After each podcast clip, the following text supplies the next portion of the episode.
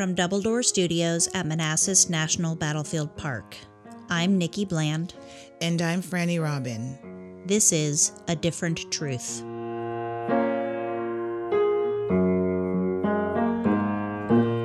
In this episode, we'll look at the concept of white privilege, using resources from Be the Bridge as well as Peggy McIntosh's Unpacking the Invisible Knapsack. We'll explain white privilege, what it really is, who has it, and what we can do with it. A Different Truth can be found on Facebook, Twitter, and Instagram. Please like and follow us on those platforms. You can listen on Apple Podcasts, Google Podcasts, and Spotify, or your favorite podcast platform. If you like what you hear, please give us a rating and a review. That helps us get more views and show up in more searches. You can also check us out at our website, a differenttruthpodcast.com. We will share resources and information on our website and social media platforms, where you can also send questions, comments, and ideas for future podcasts. We really want this to be an interactive engagement with our listeners, so please let us hear from you. Thanks again for listening.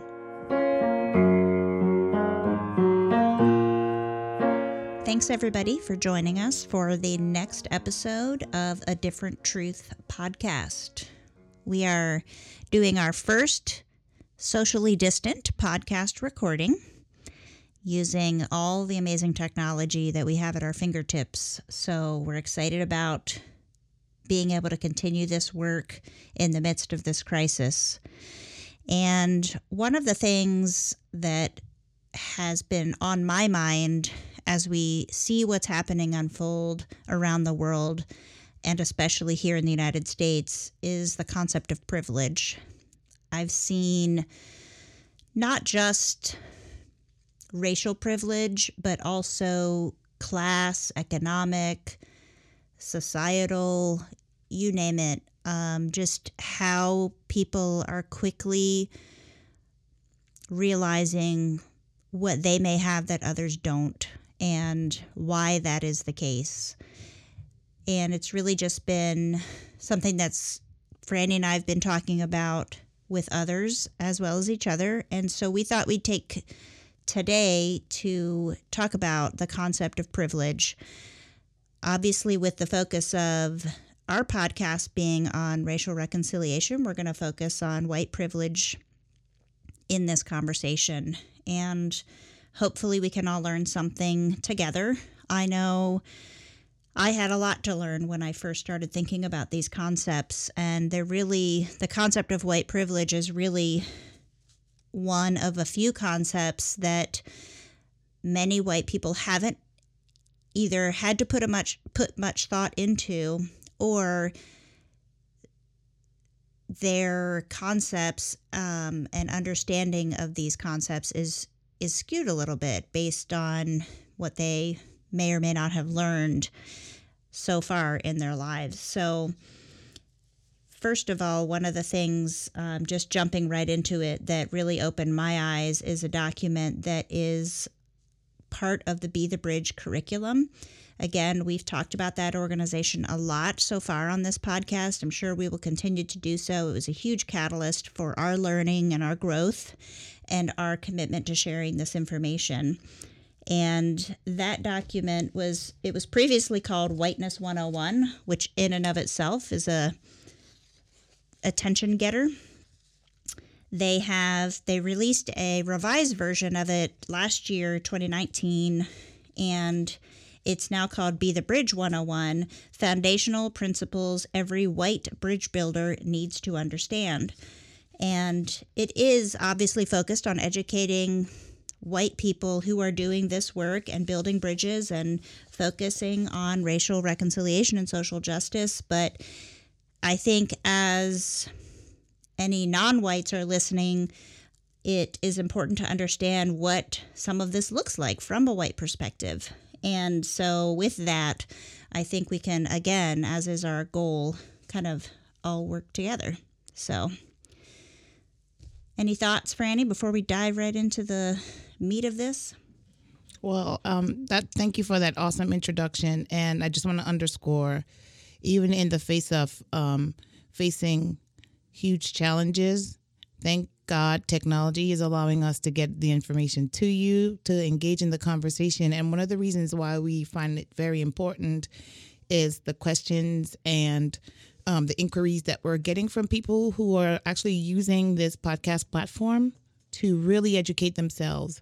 And so, even as we're facing other difficulties within, you know, our um, the, the nation and you know the world, we also want to take the time out just to share information with you to help you really understand the ramifications that this pandemic will also have on people who are now in positions where they are at a disadvantage economically to even think of how um, they'll be prioritized during this health crisis as well. So we all are at a disadvantage because we're all ha- are possibly exposed to it, but just other factors that will also be included. And we just want to take some time to bring that to your attention.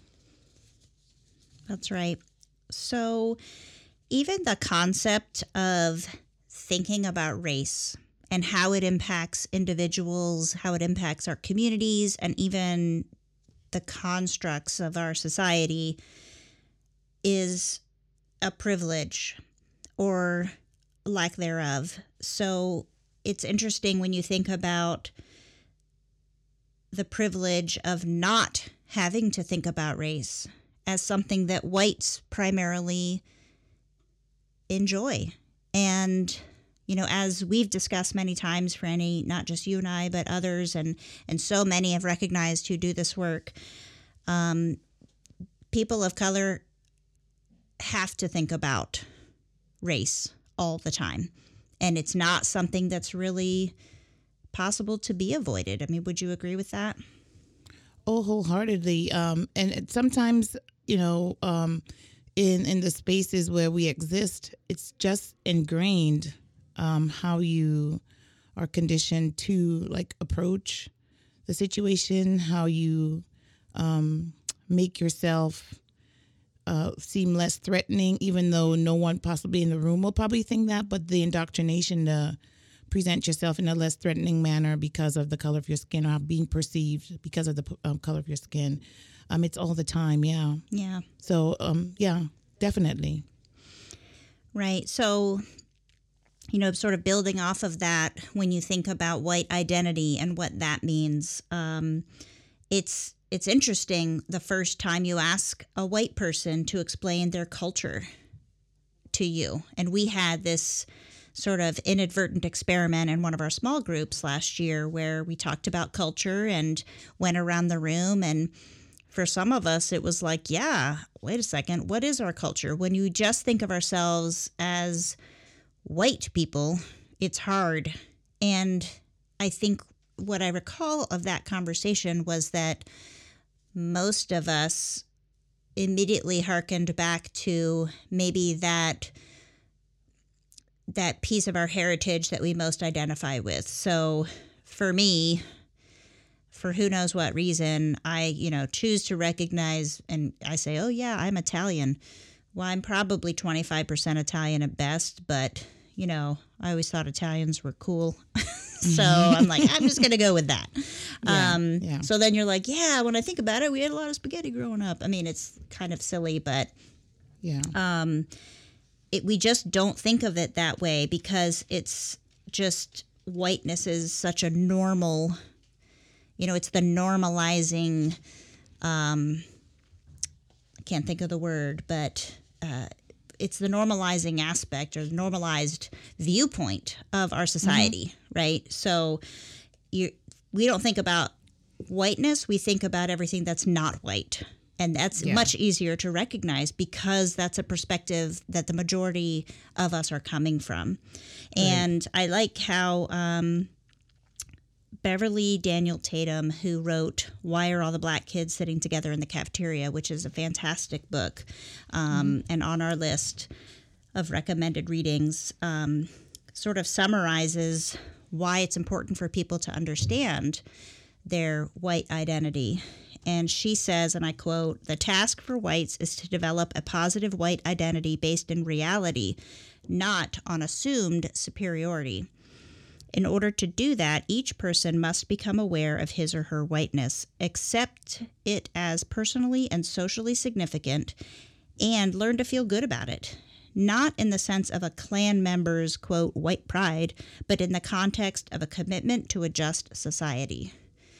And I think that's just a really awesome perspective to have that you know being white isn't something you have to be ashamed of and it's not you know something to shun.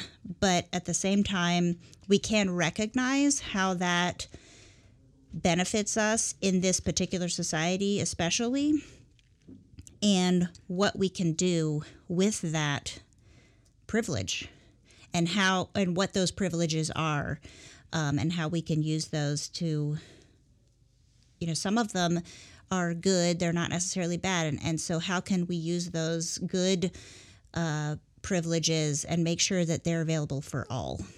Yeah yeah. Um, and and so one of the, the other things that I, I also want to point out um, especially when you said you know just because you're white doesn't mean that it's something that you have to look at from a negative or uh, a not a, you know negatively. There's also responsibility on every people group to have an awareness of our existence our spaces the spaces in which we exist.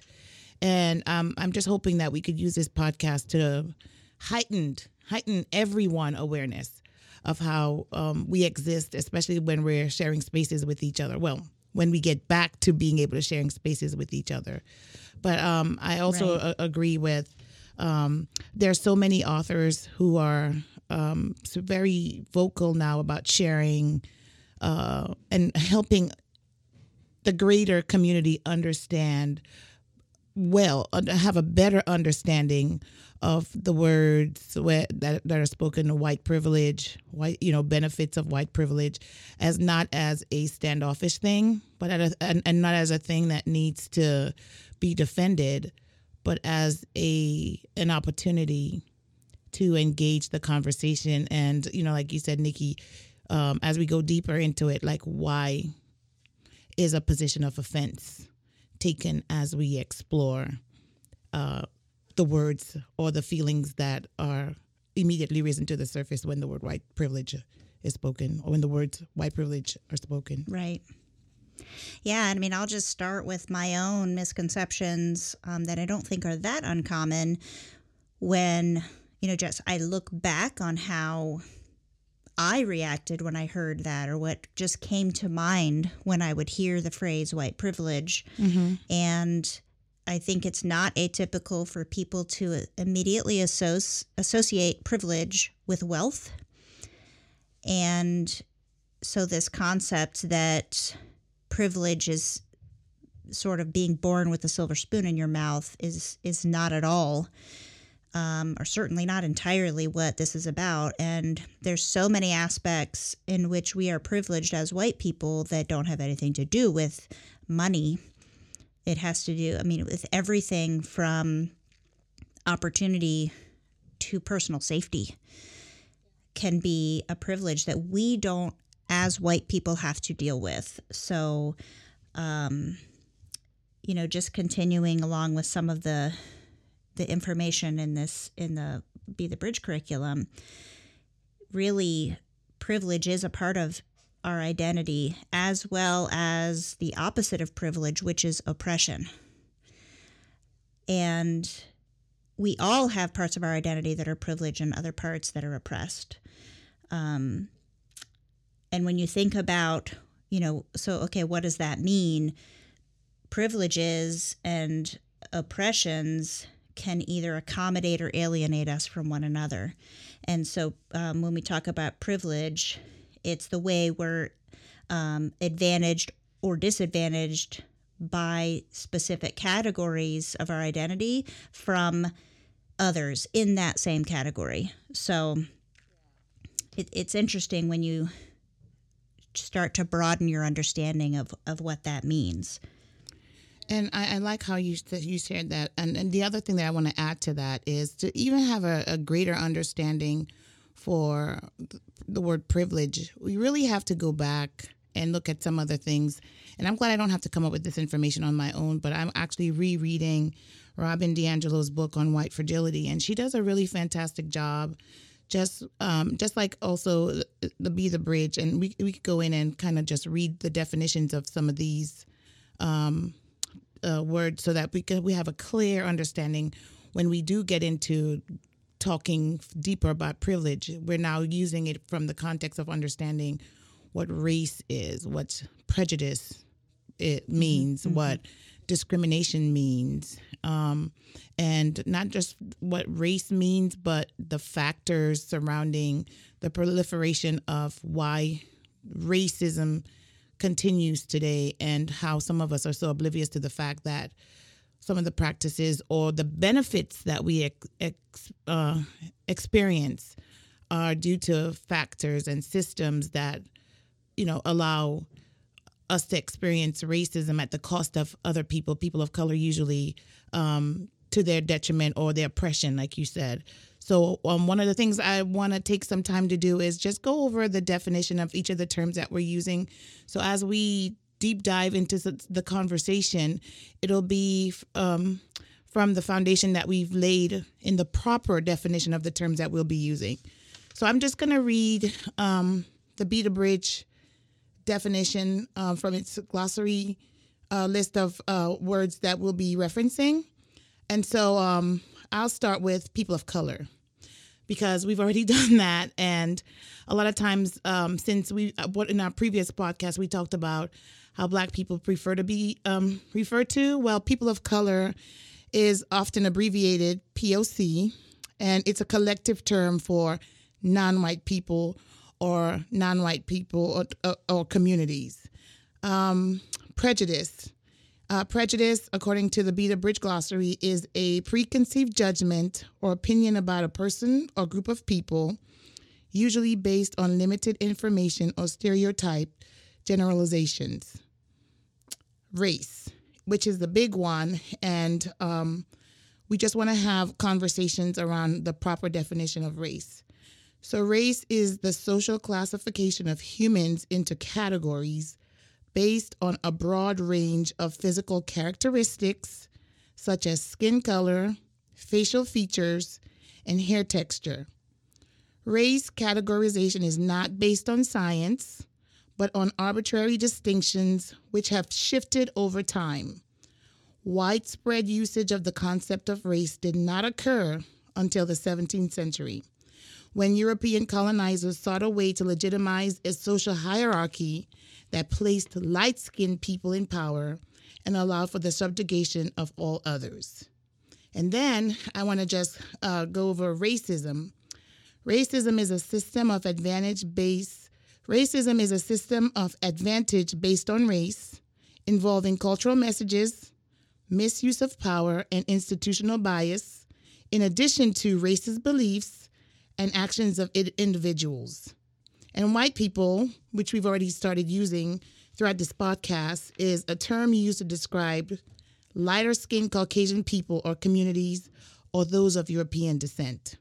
So, those are the terms we'll be using predominantly throughout this podcast discussion.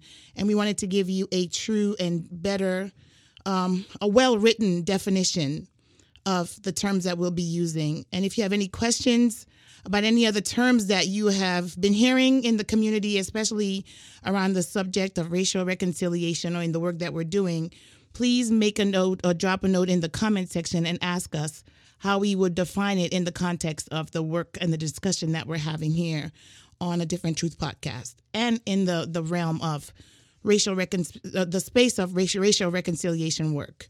So we just want to ensure that you have a proper and a proper working definition of the terms that we use throughout the podcast.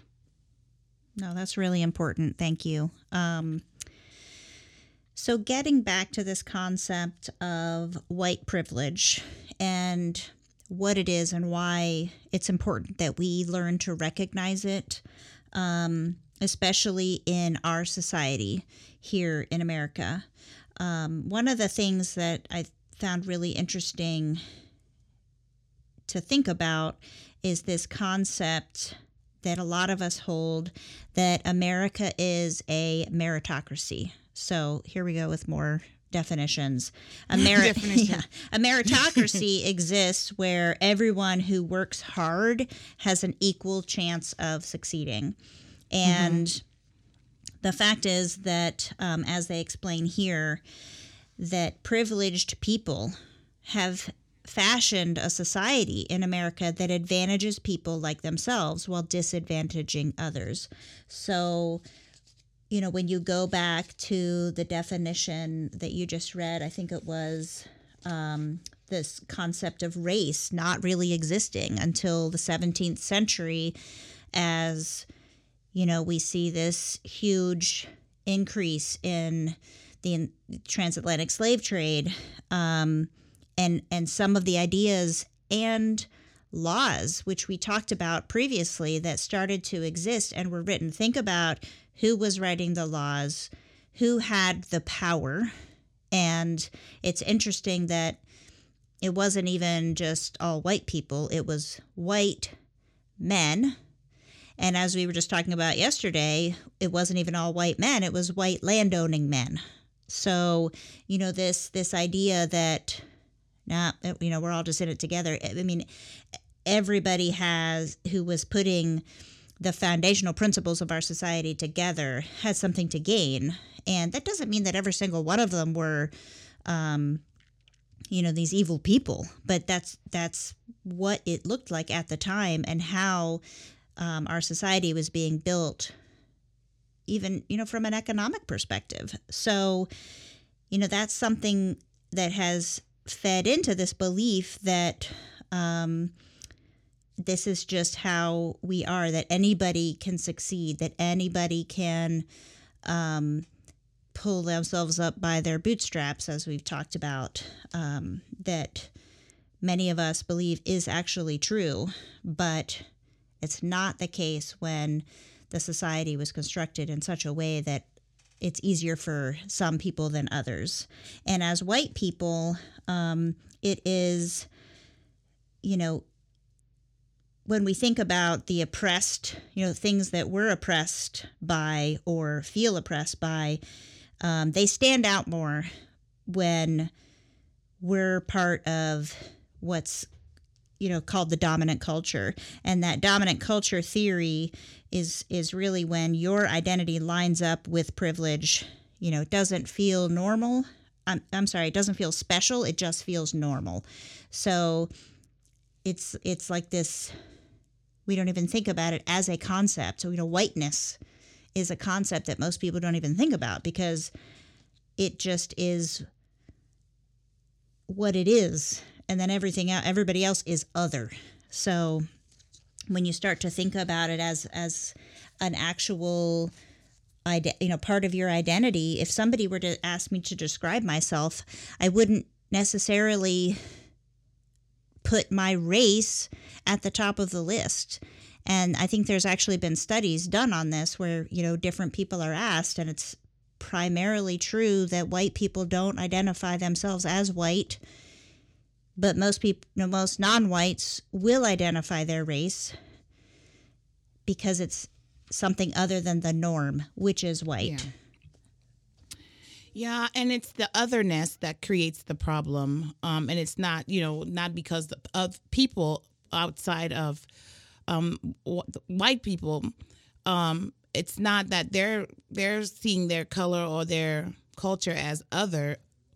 It's just that the way you know um, society has been set up and like you said it's to see those individuals as others. So you'll find for example when people move here to the united states um, the first generation you'll find that you know they hold on to their identity as you were referencing earlier and they don't really buy into the concept of otherness. However that eventually kind of will fade over time and i could speak to that because when your children the second generation are being born here in the United States, they take on the identity of or uh, um, of unless it's really being practiced at home and being um, practiced to be carried on and for the culture to be carried on.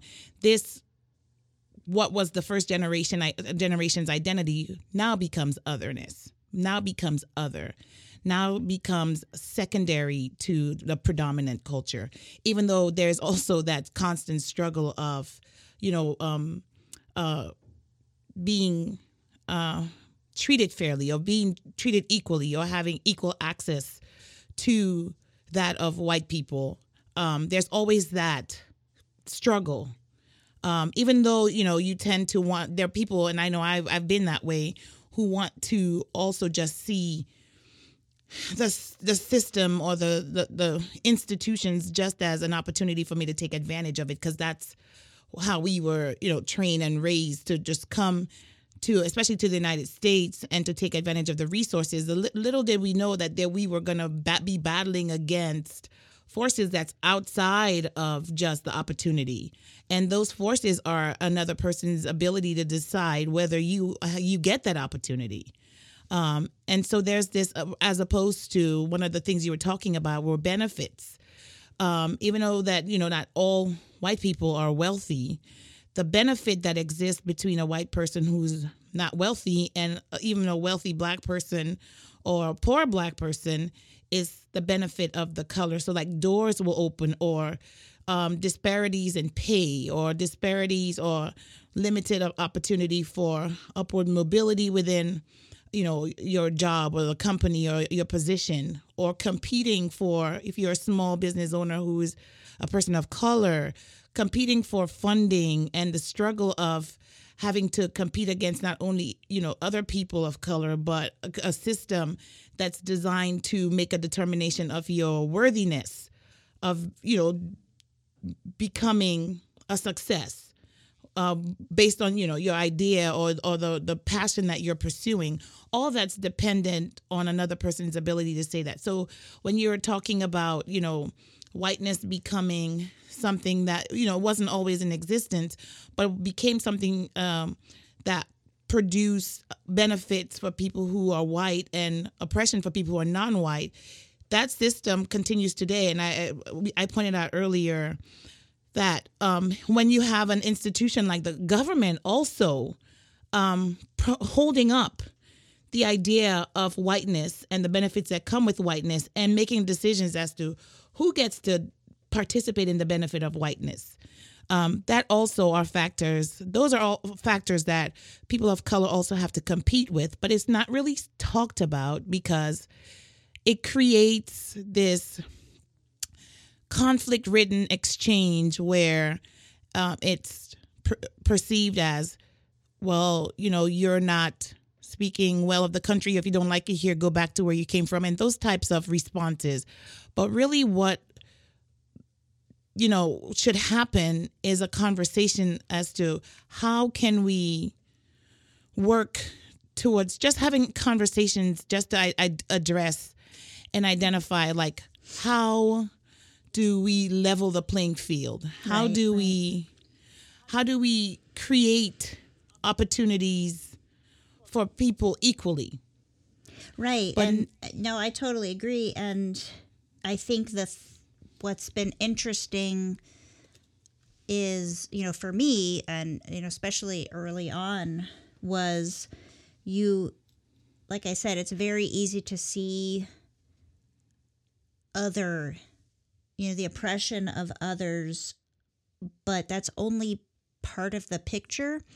And we can't, you know, one of the things they talk about, um, not only here, but also in, um, Peggy McIntosh's very well known article about unpack, you know, called unpacking the invisible knapsack which is about white privilege as well that and you can't leave this concept of whiteness out of out of the process that if we're going to really try to dismantle you know the unjust system of advantage that exists in our society um we can't not think about whiteness. I mean, that's what it was built on. So to just focus on what it impacts without focusing on the system itself is not going to get us there. It's very similar when you think about the concept um, of of racism and how many people believe that racism is about individual hearts and if we could just change people's hearts and minds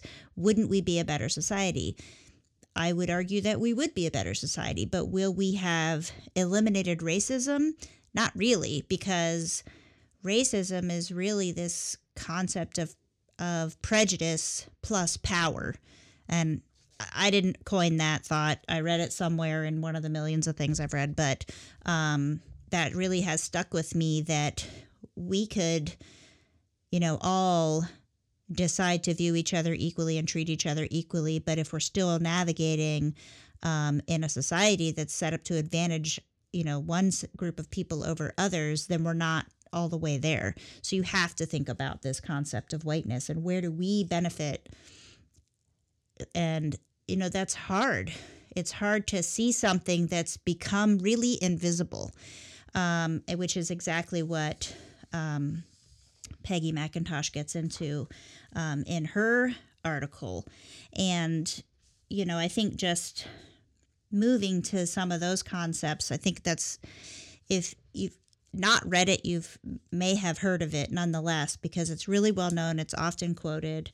Um, she actually, I thought it was interesting, um, makes a pretty bold statement. And by the way, it's not new. Um, this is a good 30 years old. And she makes the point of saying, hey, this is just me. She actually, Peggy McIntosh actually did, um, and I don't know a lot about her, but just from her own essay, talks about, you know, how she's really focused on women's studies. And in her work, in looking at male privilege, um, started to realize as a white female, she does have some privileges as well. And, you know, had recognized just even from her own colleagues, you know, in discussions with them, how she was privileged over some of them who were not white. So this was really born out of that. And she makes the point of saying, you know, this is just, I'm not trying to speak for everybody. I'm just telling you what I have learned in reflecting on this issue and looking at it through this lens of privilege that she's been focused on, but in a gender um, specific way rather than a racial one. And, you know, she just, there's not even reading through, you know, the 50 points that where she recognized a privilege that she held as a white person. Um, some of her other commentary, I think, is really worth um, noting. And, you know, on that last point, I think it's well, I know she says this is just what she thinks. I think it really resonates with a lot of people, and that's why it's become such a well known um, commentary on this issue. And she states that she'd realized that she'd been taught about racism as something that puts others at a disadvantage, but hadn't been taught to see one of its corollary aspects, which is white privilege, that puts her at an advantage versus the disadvantage other people are put um, are put to. So I just think that's reinforcing this concept that you can't only look at half the story. Um, and you really have to start to try to recognize and it's very much worth going and pulling up. It's not a long essay. You know, it's maybe seven or eight pages um, where she just kind of she does go through. Half of it's just this this list of things. I think it's worth noting a few of them, um, but it really just to note that many people view and understand this to be um, a concept that holds true that you know, we're taught as white people to think of, as she says, to think of our lives as morally neutral, normative, and average, and also ideal. So that even when you're doing this work of trying to help others who are at a disadvantage, it's very easy to think, well, I know what it looks like to be at an advantage and to have privilege. So I'm going to try to bring them up to be more like me. And it's hard, I think. Um, you know, we were talking about this the other day too, how especially um, that specific conversation we were having was about the church um, and concepts of who it's normal to learn from or to hear from or to allow to set the bar um, and it's it's not unusual for it to not even occur to white people that they might have something to learn from a person of color that they're just seeing them as somebody they need to help and bring up and like oh let me just aren't i benevolent to include you in my circle instead of thinking we can equally benefit from one another.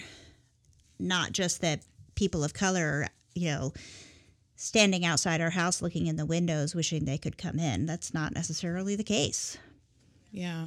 Um, and speaking of benefits, one of the things that I guess I would like to highlight for those of you are thinking, well, how is my race working to my advantage and what benefits am I reaping from being white or what benefits are there um, that people of color are not privileged to also enjoy? Well, some of those are, um, for example, seeing yourself represented in everyday culture, seeing your children having examples of people who look like them in various spheres of um, of the world, in various roles, in various levels of professionalism, um, supporting and upholding and leading the economy. So those are some of the ways that we could actually start to look at it in in terms of the benefits that come. Uh, some people, uh, like you said, Nikki, unknowingly enjoy being able to count on the police to call to help you and know that when they come,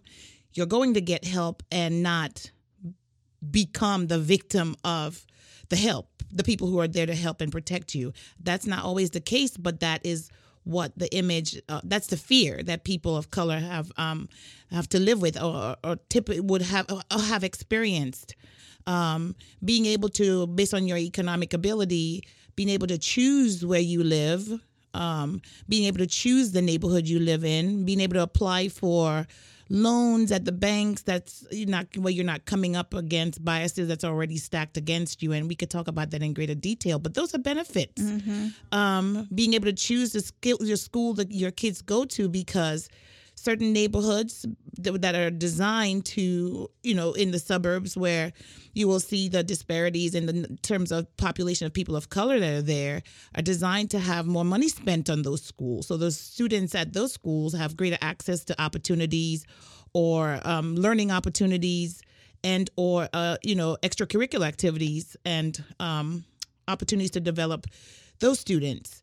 Uh, so those are just some of the benefits to um, um, that's not being you know overtly thought of on an everyday. And one of the other things that you know you probably don't have to worry about people who are white don't necessarily have to always worry about it. All depends. I'm not saying that for everyone. But one of the conversations that people of color have with their children at a very early age is how to respond to police how to respond when you're pulled over and the goal of how to re- being um being the goal of teaching your children how to respond to being over um, pulled over by the police is so that they could come home alive right so that they could come home safe. So it's not necessarily just to provide them with information on how to pull out your driver's license or how to pull out your insurance and registration. It's literally conversations around surviving being pulled over by a police officer. Um, based on where you live, sometimes it's easy to look at your community and say, well, that doesn't exist here. Well, that's also a benefit of not being a person of color because it doesn't matter what community you live in, people of color have those conversations with their children because they don't only, you know, travel back and forth within the community, they have to leave the safety of the community, whether it's gated or not.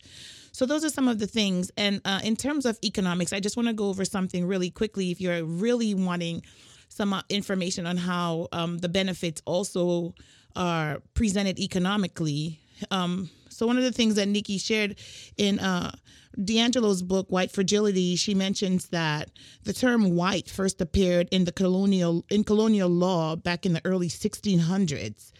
And by 1790, people were asked to claim their race on the census. And by 1825, the perceived degree of blood determined who could be classified as white or people of color or whatever other um, nationality or tribe that you belong to. So um, one of the things that happened um, in by 1922, the court stacked with all white men had the power to decide who was worthy or who they deemed worthy of being considered white. And when you were considered to be included in the category of white, benefits came with that. Economical benefits came with that. So Thomas Jefferson um, uh, made a request uh, to present a study, a science driven study, and the goal for the request is to determine blacks or native peoples um, to be proven scientifically to be inferior to white people. And if that were to be proven, what that meant that um, it would justify Jefferson's position that they needed to be held in bondage, enslaved, or colonized, or they had to be segregated because they were inferior and couldn't hold positions of authority of leadership. And as a result, they were always going to be held in a position where science is proving that people of color aren't as smart or capable as whites.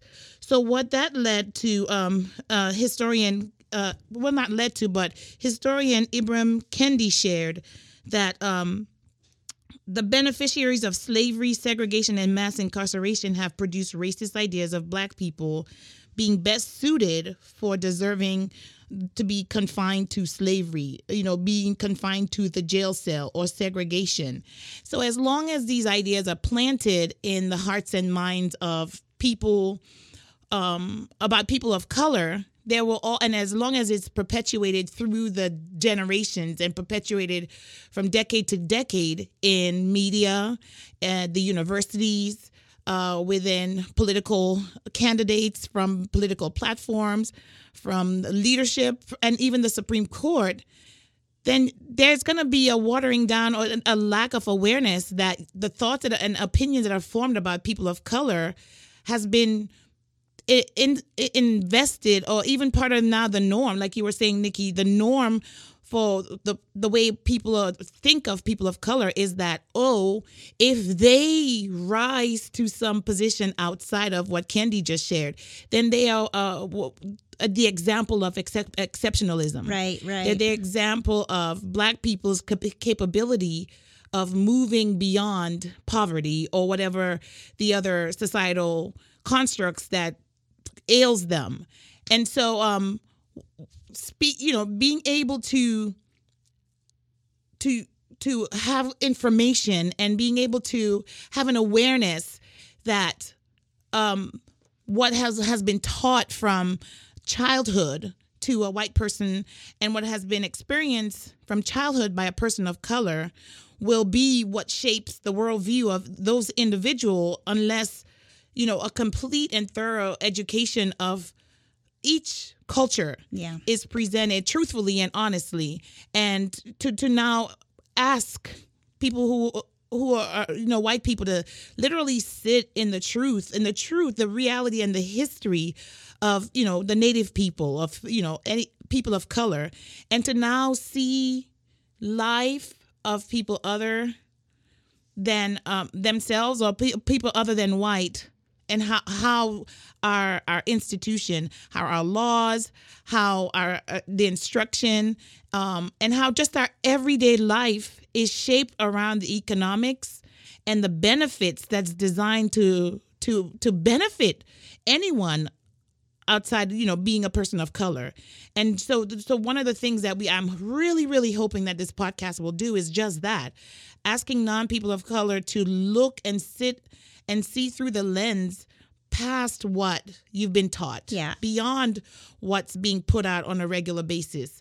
You know, why do you accept or why is it, you know, I, I don't I don't necessarily want to say why do you accept, but why is it that the majority of people that you see as the example of intellect or the example of success or the example of, you know, education on on, you know, throughout history is isn't okay. And then when you have a Thurgood Marshall that makes it, or Clarence Thomas that sits on the Supreme Court, why is that okay, or why is that enough to pacify your understanding of um, a black person became that? Yeah. You know, we're able to fill that role. Well, why, if that's the case, why isn't there a Supreme Court justice? Uh, more than one. Why isn't there? Why mm-hmm. do we have to point to that one? Why do we have to point to the forty fourth? Forty fourth president of the United Yeah, States as it. making it. You know, so we have to think about those things and why why do we use those? Uh, you know, like our friend we had on the podcast yesterday, Cedric. Um, why do we use those tokenized individuals to explain the lack of a, a constant Yeah. a constancy of people of color being represented in those spaces? Yeah, I think there's a couple of, um, again, of the 50 examples of white privilege that Peggy McIntosh provides. There's there's a few that I think are interesting to think about as she phrases them that speak to exactly what you were just talking about. So, um, and and especially when I think about that next generation, right? That's coming up, and what is what are they seeing and hearing and being taught that's becoming the foundation of their understanding of what's achievable and, and et cetera and you know just i just want to read a couple of these uh, four actually that i think are key um, again from the perspective of a white person. So I can turn on the television or open the front page of a newspaper and see people of my race widely represented. Also, when I'm told about our national heritage or about civilization, I am shown that people of my color made it what it is. Um, and then more broadly, I can do well in a challenging situation without being called a credit to my race. And, you know, which goes to the Supreme Court examples to Barack Obama and like, wow, you know, one finally made it um, sort of concept. And then lastly, I'm never asked to speak for all people of my racial group. So, you know, that's just those are things that we as white people don't have to think about, but it's very important to recognize that fact in and of itself. Um, and and then you start to see that normal, what constitutes normal or the baseline, was very carefully constructed. And you know, Nikki, I just want to add to that because I'm having this thought um, outside of maybe maybe this thought is as a result of like you said all the different books that I've read and I'm currently reading. But the norm, right? Why is it that some people are asked to um, normalize what it is to be American? Um, why is it that when uh, people who speak a different language or people who look different from what the norm is, uh, they're considered to be un-American or Right. not American. Like I said, you know, one of the um, I'm Caribbean, so one of the processes that I had to go through was to be was to become a U.S. citizen was the naturalization process, and so even in it, that in and of itself, every country has their own standard for people becoming citizens. But why is it that once I became a citizen, I didn't have equal access to everything um, that would allow me to move up to, you know, the Supreme Court equally, equally as my white brothers and sisters, without um, factors coming into play. So, such as in my everyday, you know, learning to eat foods that will allow me to look and you know more American in my in my appearance at at you know sight.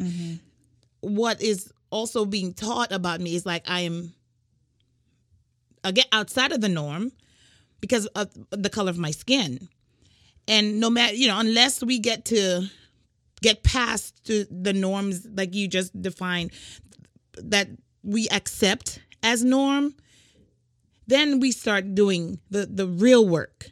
Because once someone sees me and they don't see she's brown she's an angry black woman she you know she should have all the answers that i may need to answer what's what's ailing the african american community or why can't they pull themselves up by their bootstraps or why do their women abort their kids and don't they understand the genocide?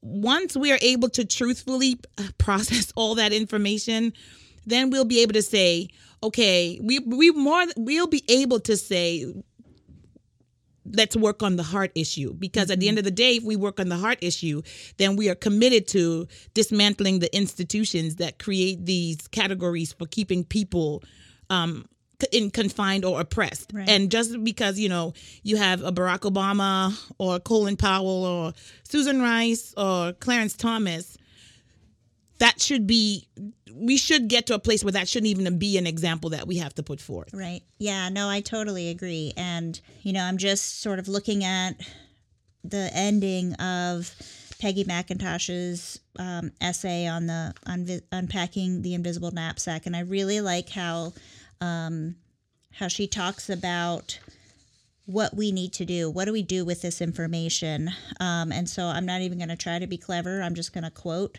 um, and read a few sentences uh, that she uses here. And she says To redesign social systems, we need first to acknowledge their colossal, unseen dimensions. The silences and denials surrounding privilege are the key political tool here.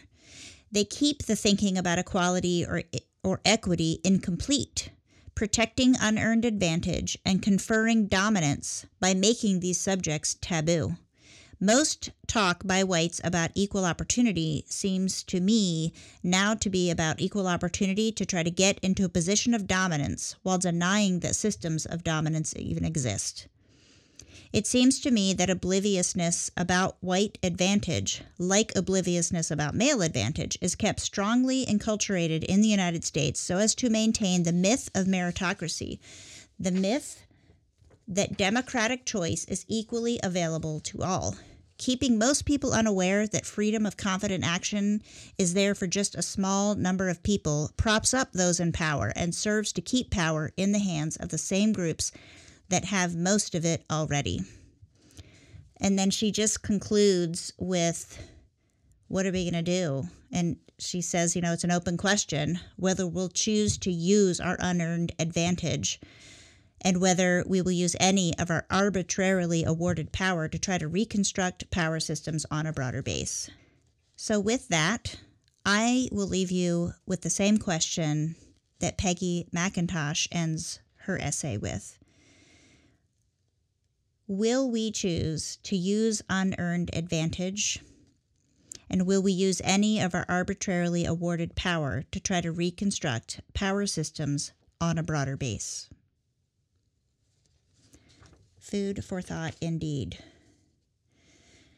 So, we want to actually leave a little postscript to this episode because if this is the first time you've wrestled with any of these concepts or ideas as a white person, it is completely common to have some specific reactions. I've I've had them myself. Some of those you may be thinking, but I'm not a racist. Um, if you're trying to call me a racist, I'm done with this. We're just being divisive by bringing this up. Why are we so focused on race and, quote, playing the race card? You know, I don't have a racist bone in my body. Why does everything have to be about race? What about reverse racism? And, oh, so since I'm a white male, everything's my fault, right? And there's a name for those types of comments and that type of reaction. And it's referred to as white fragility. Franny referenced the book by Robin DiAngelo called White Fragility. And I think what's really important, just at a general level, to try to remind yourself and others as you're digging into this whole area of work. The co- the idea here is not to paint anyone as bad as evil. You know we say i've said before that it's not necessarily fair when we try to justify racism and prejudice and slavery that people were just a product of their society because you know there were always people at the same time acknowledging that this was wrong. You know, abolitionists were identified in the 1500s. But at the at the same time I do feel a little bit compelled to say in a big sense, we are a product of our society because we've been trained to recognize ourselves, whites, as normal, as the beneficiaries of how our systems work. So it's not unusual to have sort of an allergic reaction to these ideas and, you know, I mean, I remember when I was a couple of years ago just digging into some of this, and I would just sit there and cry because I just thought, oh, why, you know, I thought of myself as a bad person. I had to sort of get over that and realize I can unlearn things and I can recognize that these may have been beliefs that I held, but I don't have to continue to hold them if I'm really willing to learn and listen from others, as we say, who don't have the same lived experience that uh, that I do. Um, so, just to touch on a couple of things as we wrap this up, Robin DiAngelo defines white fragility as a state in which even a minimum amount of racial stress becomes intolerable, triggering a range of defensive moves. These moves include the outward display of emotions, such as anger, fear, guilt, and behaviors such as argumentation, silence, and leaving the stress inducing situation. So, you know, on that last note, sometimes you do need to leave a conversation, but don't leave it because you refuse to think about it. Leave it because this is heavy. I need time to process. You know, I'm going to go find some other information, maybe do some self reflection, maybe do some educating, and really check to see if what I'm feeling is fragility about learning something that makes me uncomfortable. Um, you know, and I think that's something that we all have to wrestle with. And so she also touches on this concept of, of color blindness, which we've talked about before, and that even recognizing race as an issue is racist. and, you know, the when you think about this idea that we don't see color as a good thing, you really, in many ways, saying, I don't see you, if you're saying that to a person of color, um, because we're more comfortable with a literal whitewashing of all racial topics so that it's not a situation we have to put ourselves in. Um, and it can be hard for people of you know for white people to hear about others experiences and accept it because it's not something we necessarily necessarily relate to. And oftentimes our reaction may be especially when we feel like even if we don't come out and say it that somebody's quote playing the race card maybe it's the question that comes out of our mouth is are you sure? Is that really what happened? Well how do you know what that person meant? And nine times out of ten, it doesn't matter what somebody meant. It doesn't matter what their intention was. What matters is how the receiver took that information or that reaction or that action to, you know, as how they took it upon themselves and whether or not, if that's what they feel and that's what it caused in them um, was that pain, then that's what matters. It's not, it doesn't matter that I didn't mean to hurt you. What matters is that I did. And I need to recognize that that's a valid hurt, even if it's something I can't understand. So, you know, I just think that this concept of white fragility, we're definitely going to have an episode dedicated just to that because it's hard. It's a hard one. And even saying the phrase garners a reaction in people that um, really just proves its existence a lot of times. And I can say that as somebody who has dealt with it myself and still does. I mean, there's still things that happen that I'm like, you know, what am I feeling right now? Where is what is it rooted in? And that's not an easy thing to stop and dig into. So so we'll leave it at that for now and just, you know, again, can't recommend Robin DiAngelo's book enough, but there's also some essays out there. Um, there's some quick information you can get your hands on that doesn't have to be, you know, taking a week to read a book. So we'll share some of that as well. So, with that, thank you for listening. Thank you for joining us. This is a really hard topic, but it's a central component of this work. And like I said, it's it's half the story, so you can't really we're not going to move forward successfully unless we consider the whole story and the and the, all of the pieces of the puzzle that got us to where we are today.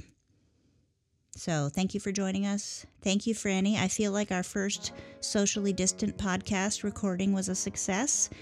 Uh, I agree. I'm getting the I'm getting the stink eye from Kenny, so maybe I should hold that for when he finishes editing this together.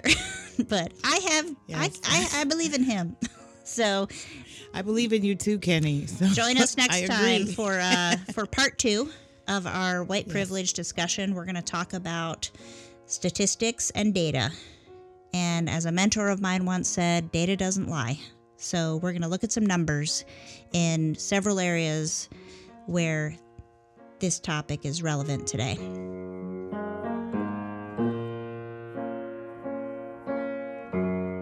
Thank you for listening to A Different Truth.